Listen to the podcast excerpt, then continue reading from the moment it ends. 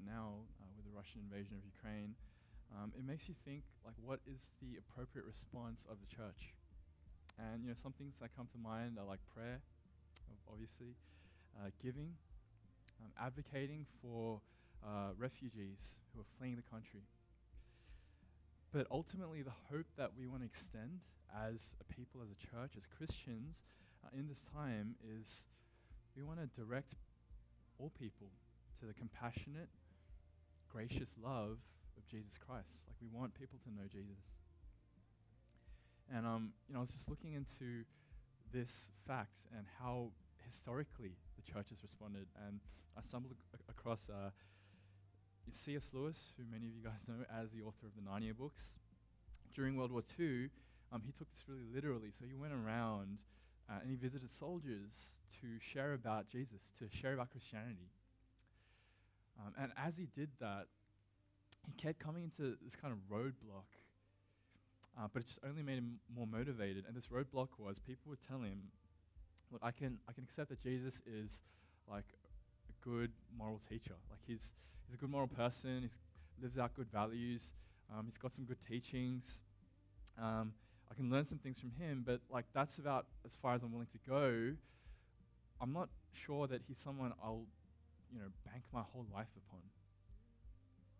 And that kind of response, like that logic, was frustrating to Lewis because when he read the Gospels, like that was not an option. See, when. Lewis read the Gospels, like he could see that yes, Jesus was a good teacher. Like he had some great teachings, um, some great bangers. Uh, he was a morally good person, right? But he was also really disruptive. He was against the grain. He disagreed with uh, many traditions. And most importantly, he claimed to be God in the flesh. He claimed to have the authority to forgive sins. He claimed that you know, he knew what was universally right and wrong. So when C.S. Lewis saw this Jesus in the Gospels, he, he was like, that's, it's not an option to just say that, oh, Jesus is a good, like he's a great teacher or he's like a great moral inspiration. And so he came up uh, with what we now call the trilemma of Jesus, right? The trilemma. So different to dilemma, try, three. Um, and this just means when we honestly face who Jesus is, we only have three, like one of three options. Uh, number one, he's a liar.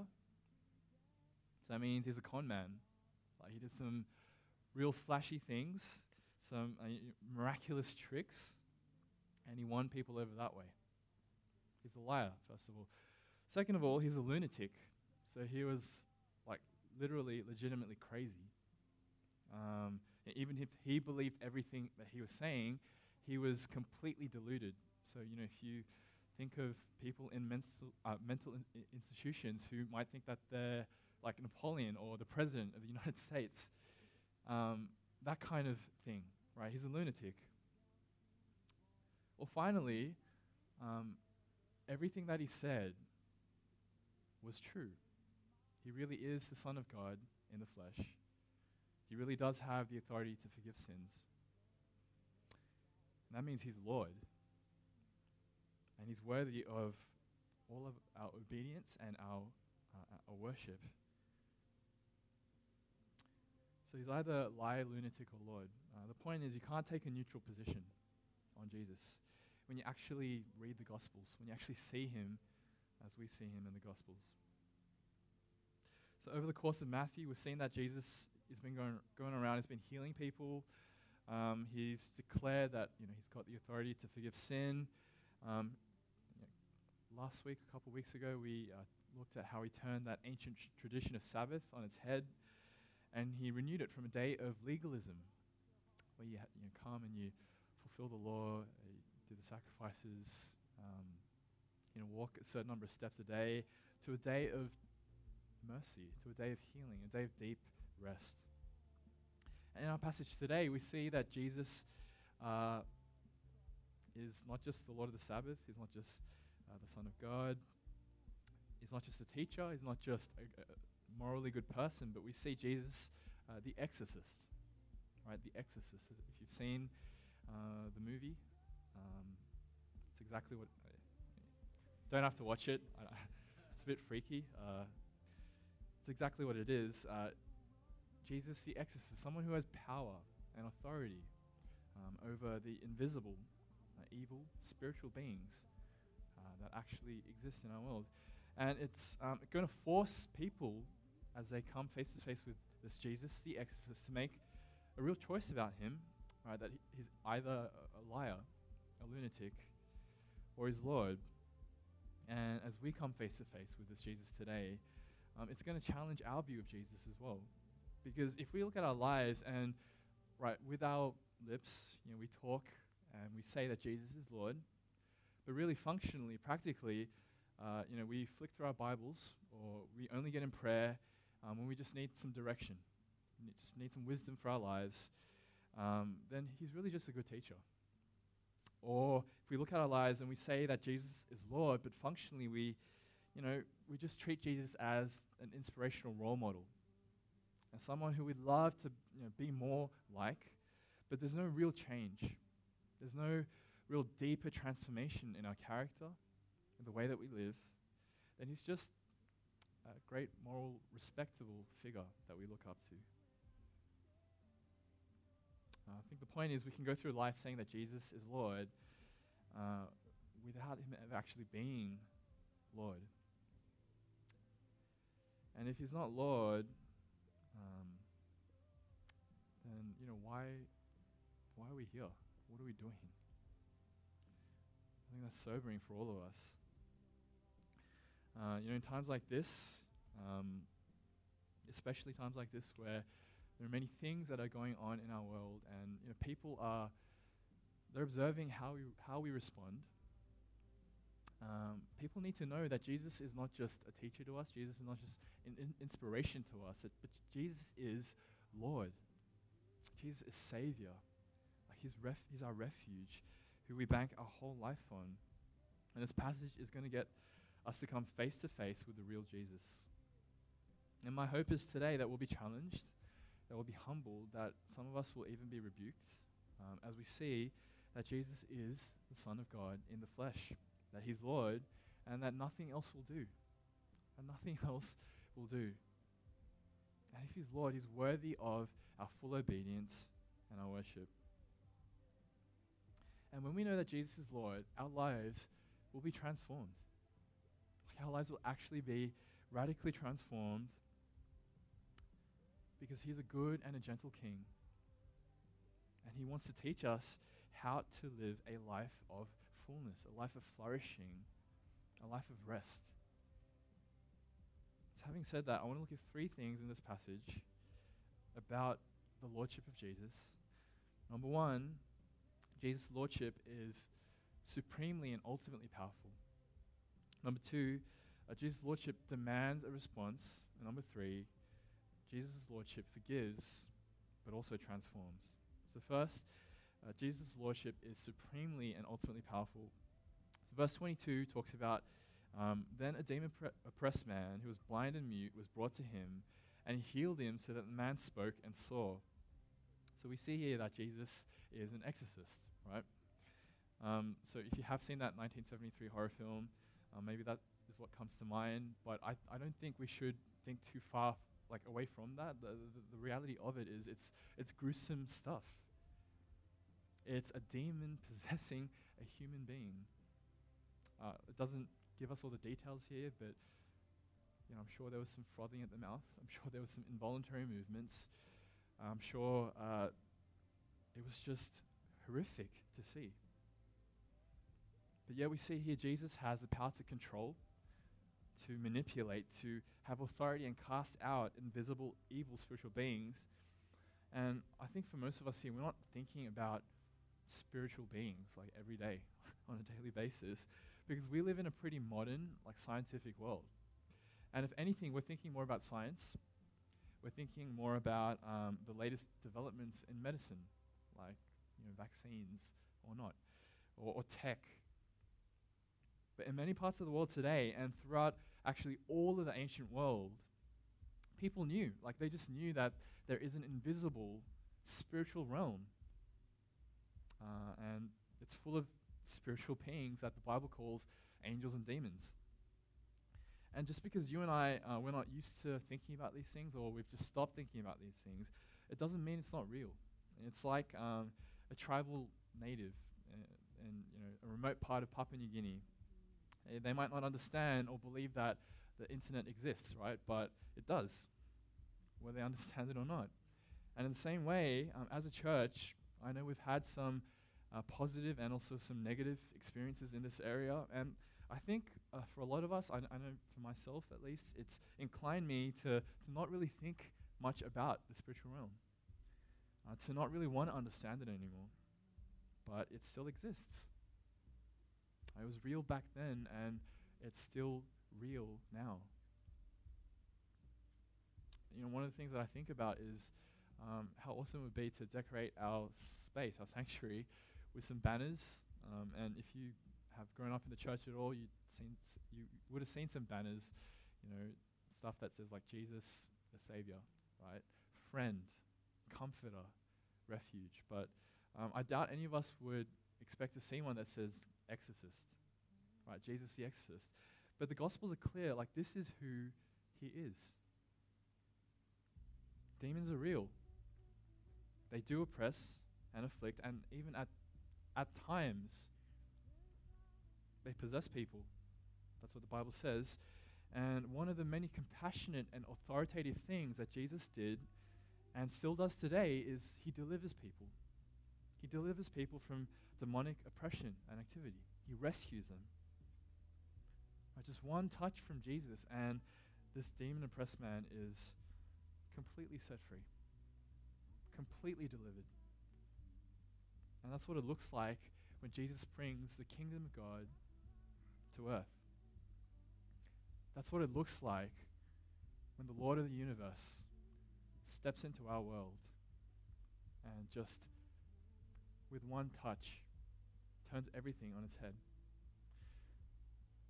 Yes, we live in a world that's material, uh, but it's also a spiritual realm. And in this spiritual realm that we're all a part of, we come face to face with the Lord. He's the power of God. And it demands a response. It's not just something that we can just sit back and be like, okay, that's pretty cool. Demands a response, which is my second point. Jesus' Lordship demands a response. And in this passage, we see two responses. Um, I want us to learn from them. Um, and after these, ex- uh, these responses, Jesus says in verse 30, like he just reiterates this point. He says, Whoever's not with me is against me, and whoever does not gather uh, with me scatters. There's no such thing as a you know one foot in, one foot out response to Jesus. It's all or nothing. He can't be neutral. He's either Lord or he's a fraud. And I want to show you how this plays out in these two responses. So the first response is discomfort. Discomfort. I don't think any of us like to feel discomfort or feel uncomfortable, but it happens. Uh, verse 23 says, And all the people were amazed and said, Can this be the son of David? So I want you to hear here there's an openness, right? There's an openness. It's not completely closed off. These are the crowds, but there's also a bit of an uncertainty. Uh, they're impressed and they're amazed by um, seeing Jesus the exorcist, seeing the Lord of creation, the Lord of the spiritual world, the Lord of all things, cast out this demon with a touch. But the question they're ultimately asking is, but is he or not? Is he or not? Is he the son of David or not? Is he the Messiah or not? Um, I want you to think about your favorite film of all time. Um, I think for me, Lord of the Rings has to be up there. Maybe not for you, that's okay. Uh, but imagine going to the cinema, or imagine me going to the cinema, because you might not go to the cinema to watch Lord of the Rings, uh, for the first time to watch Lord of the Rings, and before you get to the climactic moment, right? At the very end, um, where they're about to, spoiler alert, it's a hundred year old book, uh, they're about to destroy the ring um, and defeat the big bad guy, Sauron. And imagine the movie just fizzles out in that moment. And you're told, sorry, we can't show you the rest of the movie. Um, that's it, right? You do whatever you can, or I do whatever I can. Just insert your favorite movie. I do whatever I can to get out of it, to get to know what happens, to answer this big unanswered question. it's incomplete. And for the people uh, in, in this day, they see Jesus, he's exorcising demons in front of them, he's demonstrating this power that they've never seen before, and his lordship over all creation. And, and, and the, question, can this be the son of David? It's too big a question to leave unanswered. Because if he is the son of David, um, he's from the line of the greatest king that they've ever had in their history. means he's the Messiah. means he's Lord. And you have to come to him, bow down before him, and worship him. And he's come to radically transform their lives. I think many of us have, um, we've, we've definitely had moments where we feel uncomfortable or some discomfort when we come face to face with the real Jesus and we have lingering doubts about who Jesus is. And, um, you know, the question is the same like, is he or not? Is he really the Savior or not? Is he really the deliverer or not? Is he really Lord or not? And we let them linger, those questions, and doesn't do us any good. Doesn't change us, just makes us stagnate, and we might do all the right things, might come to church and read the Bible, but we, we live as if Jesus isn't Lord at all. And I want to ask you, what good is it to stay in that discomfort? Go and meet Jesus. Go and meet, the, go and meet this Jesus, other Gospels. Do whatever you can. Like run out of the cinema. Just find some way to have that question answered. It's so important. It's too important for you to ignore. Is Jesus Lord?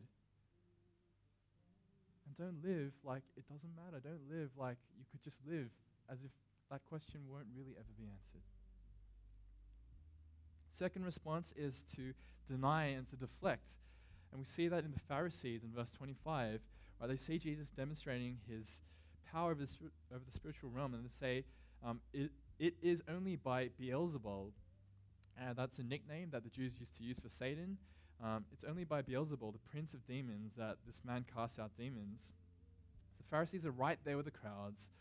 Um, and they're at a point where maybe at the start of Jesus' ministry, they were like, they, they heard about what he was doing, and they were like, you know, I, I, don't, I don't believe it. It's just exaggeration. But now they're at a point where they're seeing him literally in front of their eyes exorcising a demon from a man, and they can't deny it anymore, right?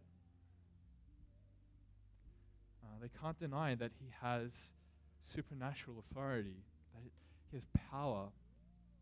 And so instead, they deny that he's the Messiah and they attribute that power to Satan.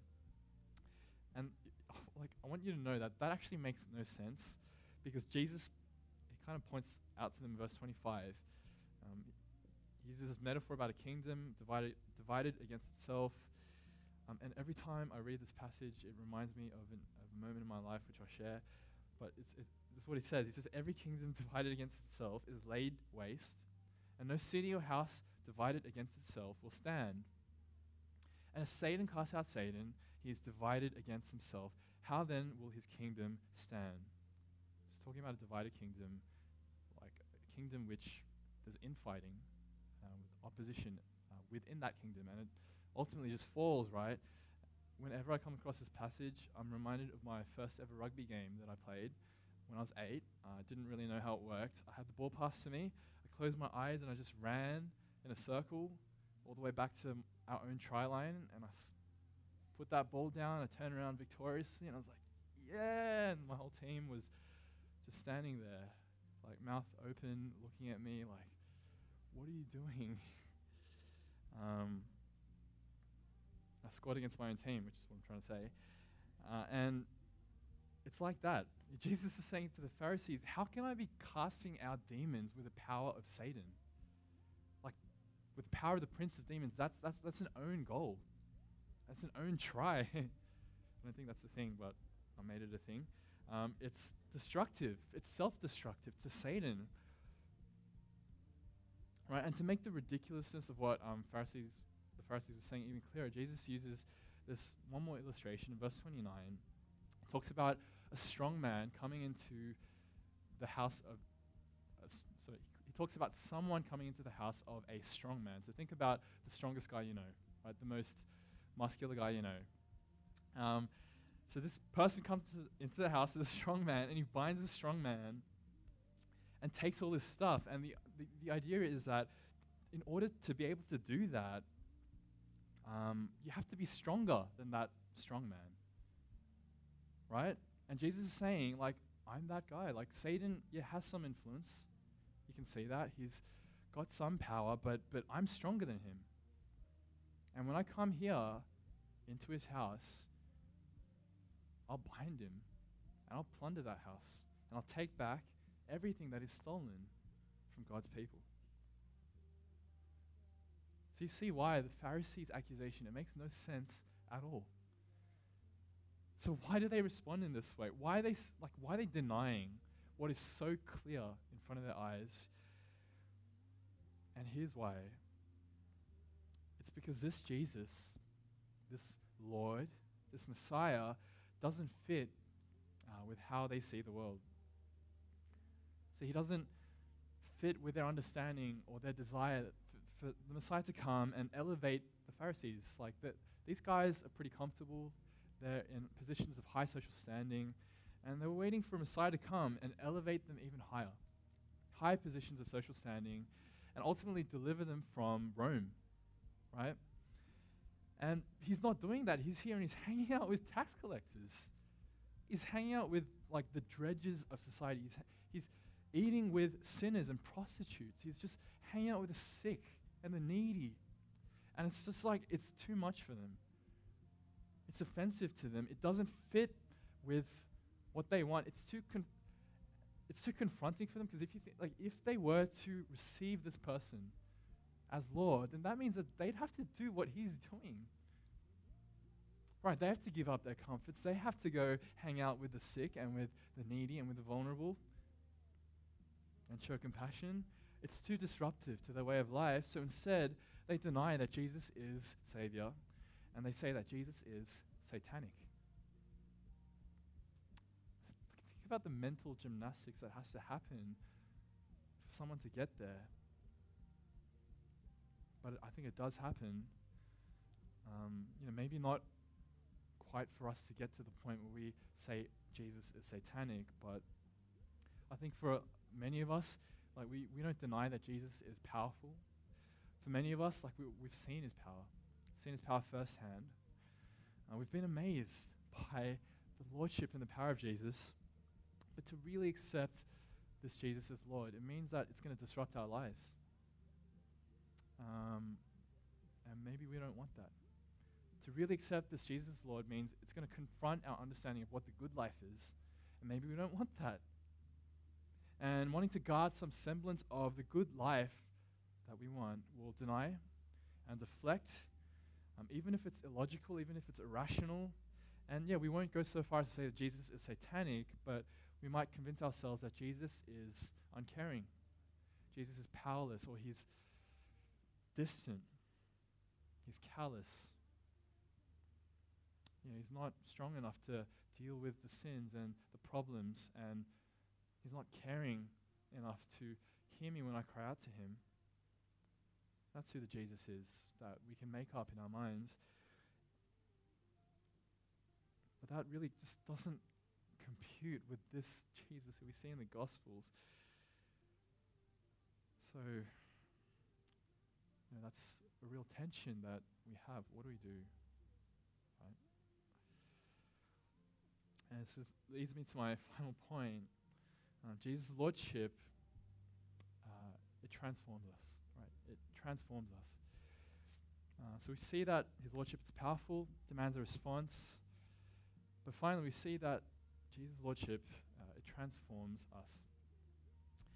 Uh, we're going to see that. But before we do, verse 31, um, this passage is a really difficult passage. It's a passage, passage that a lot of preachers like to not go to, and they avoid preaching. Um, but we're not going to do that because we're just going through this whole gospel. This is what it says Therefore, I tell you, every sin and blasphemy will be forgiven, people. But uh, the blasphemy against the Spirit will not be forgiven.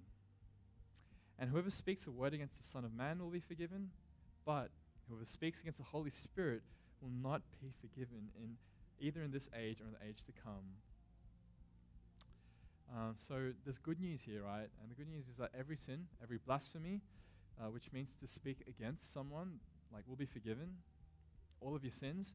But there's also really bad news or really scary news here.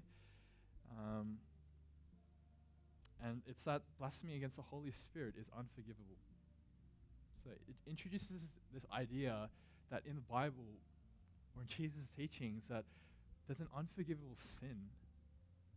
And you're like, what? I thought like everything, like everything, like our deepest, worst sins could be forgiven in Christ. So, you know, this is a challenging passage.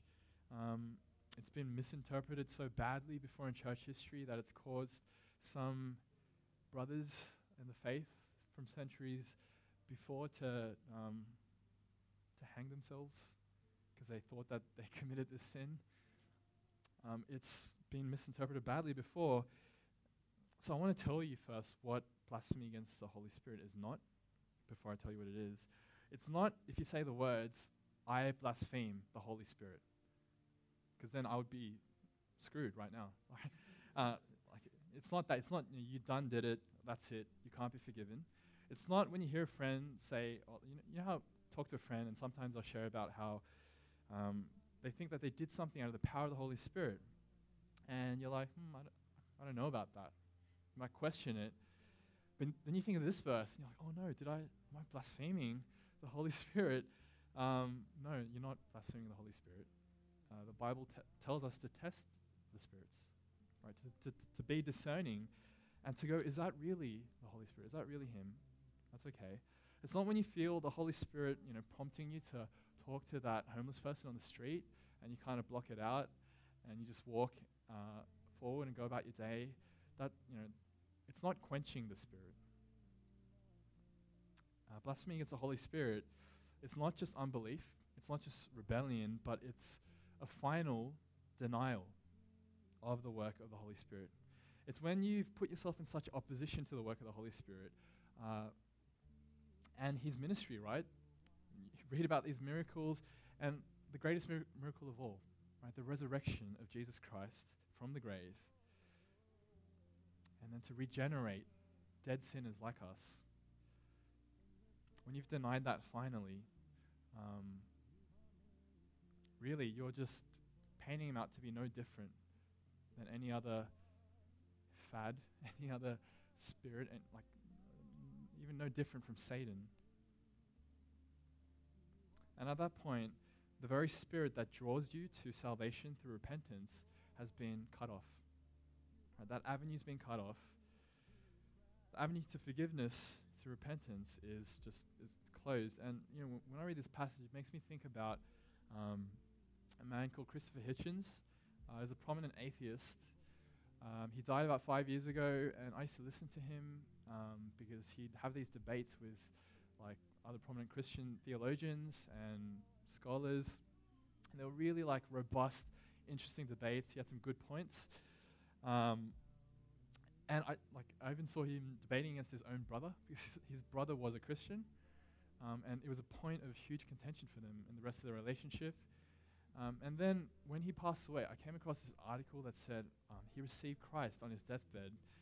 And I was amazed because I, like everything I'd seen over time was like, that's not, like, how is that possible? Um, he's persistent, he's hardened, rejection. Um, he didn't reject the historical Jesus, like he didn't, re- he, he didn't reject the person of Jesus, but he did reject the work of the Holy Spirit. And so a few days later, Another article clarified that he did not receive Christ on his deathbed. His son actually was very vehement um, in denying that. And turned out he went all the way to his dying breath, just denying and saying no. No to Jesus. No to Jesus as anything more than a, a historical figure. So, you know, I, th- I think Christopher Hitchens, he, he was full well willing to acknowledge that he was a good teacher, He's a good guy. But the Son of God? No. Lord, No way. And it's just, it's so terrifying that even on your deathbed, which you have literally nothing left to gain, that there's no willingness, that there's no openness to, to budge. Uh, 1 Corinthians 12:3 says, "No one can say Jesus is Lord except in the Holy Spirit." And the point is the unforgivable sin, it's not primarily a sin of the heart. Uh, sorry, it's not primarily a sin of the lips, it's a sin of the heart. It's not about saying something wrong. It's about a heart posture, a heart hardening. And that's what Jesus builds on in these final verses, verses 33 to 37. He's talking about um, a tree, that's what he says, and tree and its fruit. Uh, either make the tree good and its fruit good, or make the tree bad and its fruit bad. For the tree is known, for the tree is known by its fruit. You brood of vipers, how can you speak good when you're evil? For out of the abundance of the heart, the mouth speaks. The good person out of his good treasure brings forth good, and the evil person out of his evil treasure brings forth evil. I tell you, on the day of judgment, people will give account for every careless word they speak. For by your words you'll be justified, and by your words you'll be condemned. So Jesus makes clear here the principle, the truth that we see all over Scripture. Our words reveal our hearts, right? Our words reveal our hearts.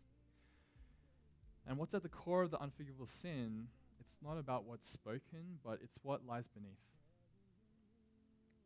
What lies underneath what's said. Like our words reveal our hearts, and we might be able to change our behavior but the reality of just being a human being is that we can't change our hearts. Right? Our hearts are predisposed to uh, turning away from the one who made our hearts, becoming hardened and callous and uncaring towards God. But to know the Lordship of Jesus means that you're not only forgiven of your sins, but your heart is transformed. Not only made clean and justified before a holy God, but your heart is transformed. Your heart is made new. Your heart is softened. And suddenly you can feel again. You can see colors again. Everything makes sense in light of the Lord of the universe. You know, that heart that is so hard for many of us to, to take away from self centered tendencies, from that narrowness, becomes broad, it becomes soft, it becomes others centered. That heart, as much as we try to just like bang into shape, be better, like just be more patient, be more loving, we come into the Lordship of Christ, and it's just undone. It's just completely radically made new. Jesus is Lord, and we know that. Uh, it's transformative for us.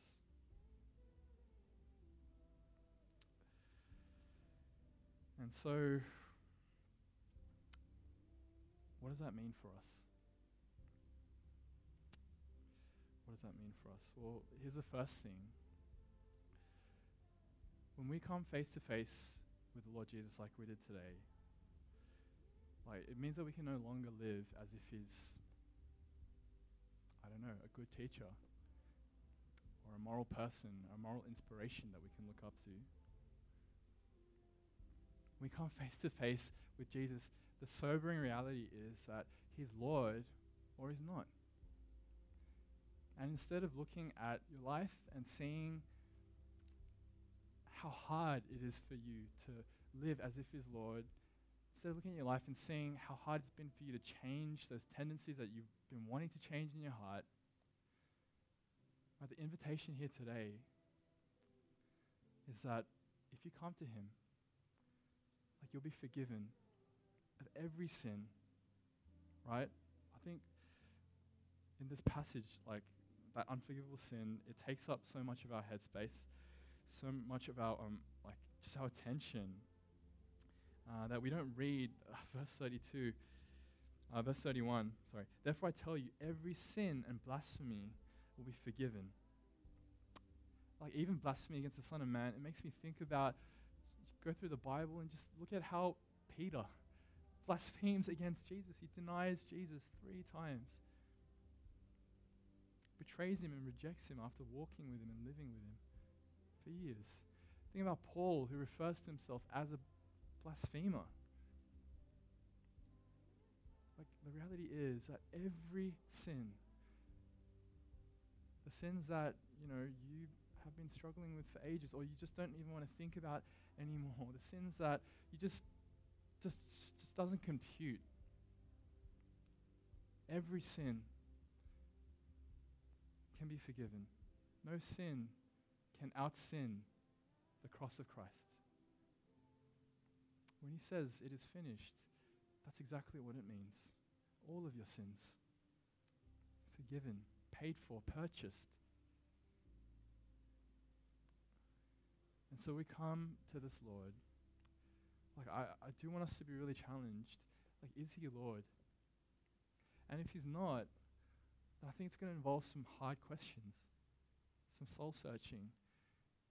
Because it's, this is not, like, I can tell you this much. If, if Jesus is not Lord, then the life that you are living, that's not the life that he wants you to live. That's not the life that he purchased for you. And so I think we have to be confronted with some tough questions. Um, and my plea would be to do that, to actually take the time to do that, to not keep living in this limbo, just a discomfort. Do whatever you can, like search him out. Is he Lord? Have that question answered, and then come and experience his lordship. It might not look like what you think or what you want. It might clash up against your life and what you think is the good life. But Jesus says things to us like, Whoever loses his life for my sake will gain it. You know, the Christian life, it doesn't make sense, but it is a life ultimately when it comes into the lordship of the king, this gentle king. It's a life of fullness, it's a life of flourishing, it's a life of rest. And I don't want to, I'm not, I'm not here to try to convince you of that. I'm asking you to go and experience it for yourself. When Jesus is Lord, like we become transformed, truly. And so if there are areas in our lives where we know, like we're just sitting in that discomfort, or areas of our lives where we're in blatant rebellion, like I want to ask that you don't stay there. It's uncomfortable. It's not right. That's not the life that Jesus died to purchase for you. Come and know him as Lord. Let's pray.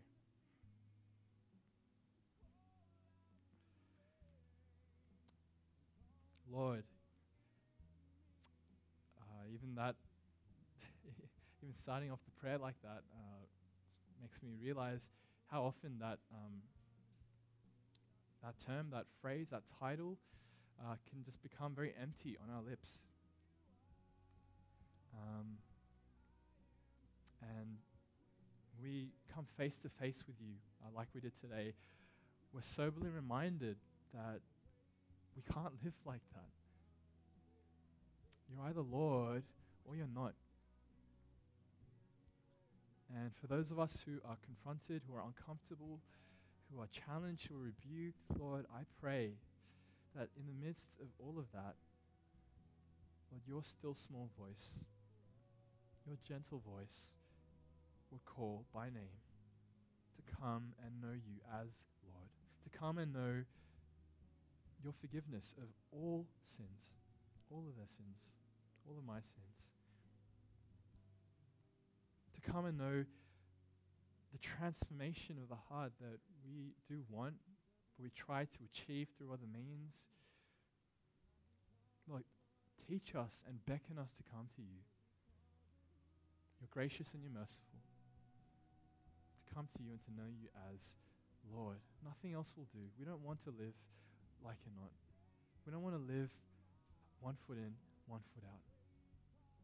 Even if it's painful, even if it's challenging, even if it's time consuming, Lord, help us to figure it out. Help us to answer that question so that we would be a people who know you as Lord, King, Savior, God. In Jesus' name we pray.